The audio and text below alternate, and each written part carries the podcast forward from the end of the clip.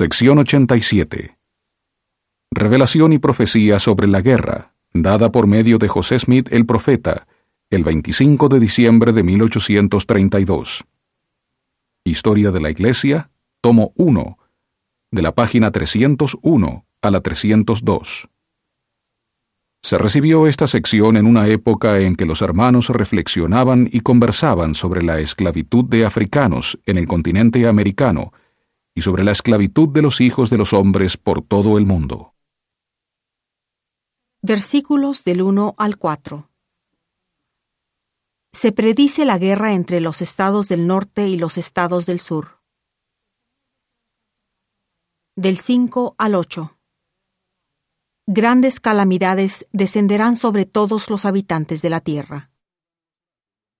De cierto, así dice el Señor concerniente a las guerras que pronto acaecerán, comenzando por la rebelión de Carolina del Sur, de las cuales finalmente resultarán la muerte y la miseria de muchas almas. Y vendrá el tiempo en que se derramará la guerra sobre todas las naciones, empezando en ese lugar. Porque he aquí, los estados del sur se dividirán en contra de los del norte, y los estados del sur llamarán a otras naciones, aun el país de la Gran Bretaña, como es llamado, y éstas también llamarán a otras para defenderse de otras naciones, y entonces se derramará la guerra sobre todas las naciones.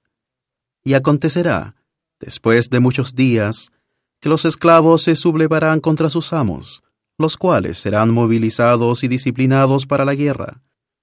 Y también acontecerá que el resto de los que hayan quedado en la tierra se movilizarán y se irritarán extremadamente y hostigarán a los gentiles con severa aflicción.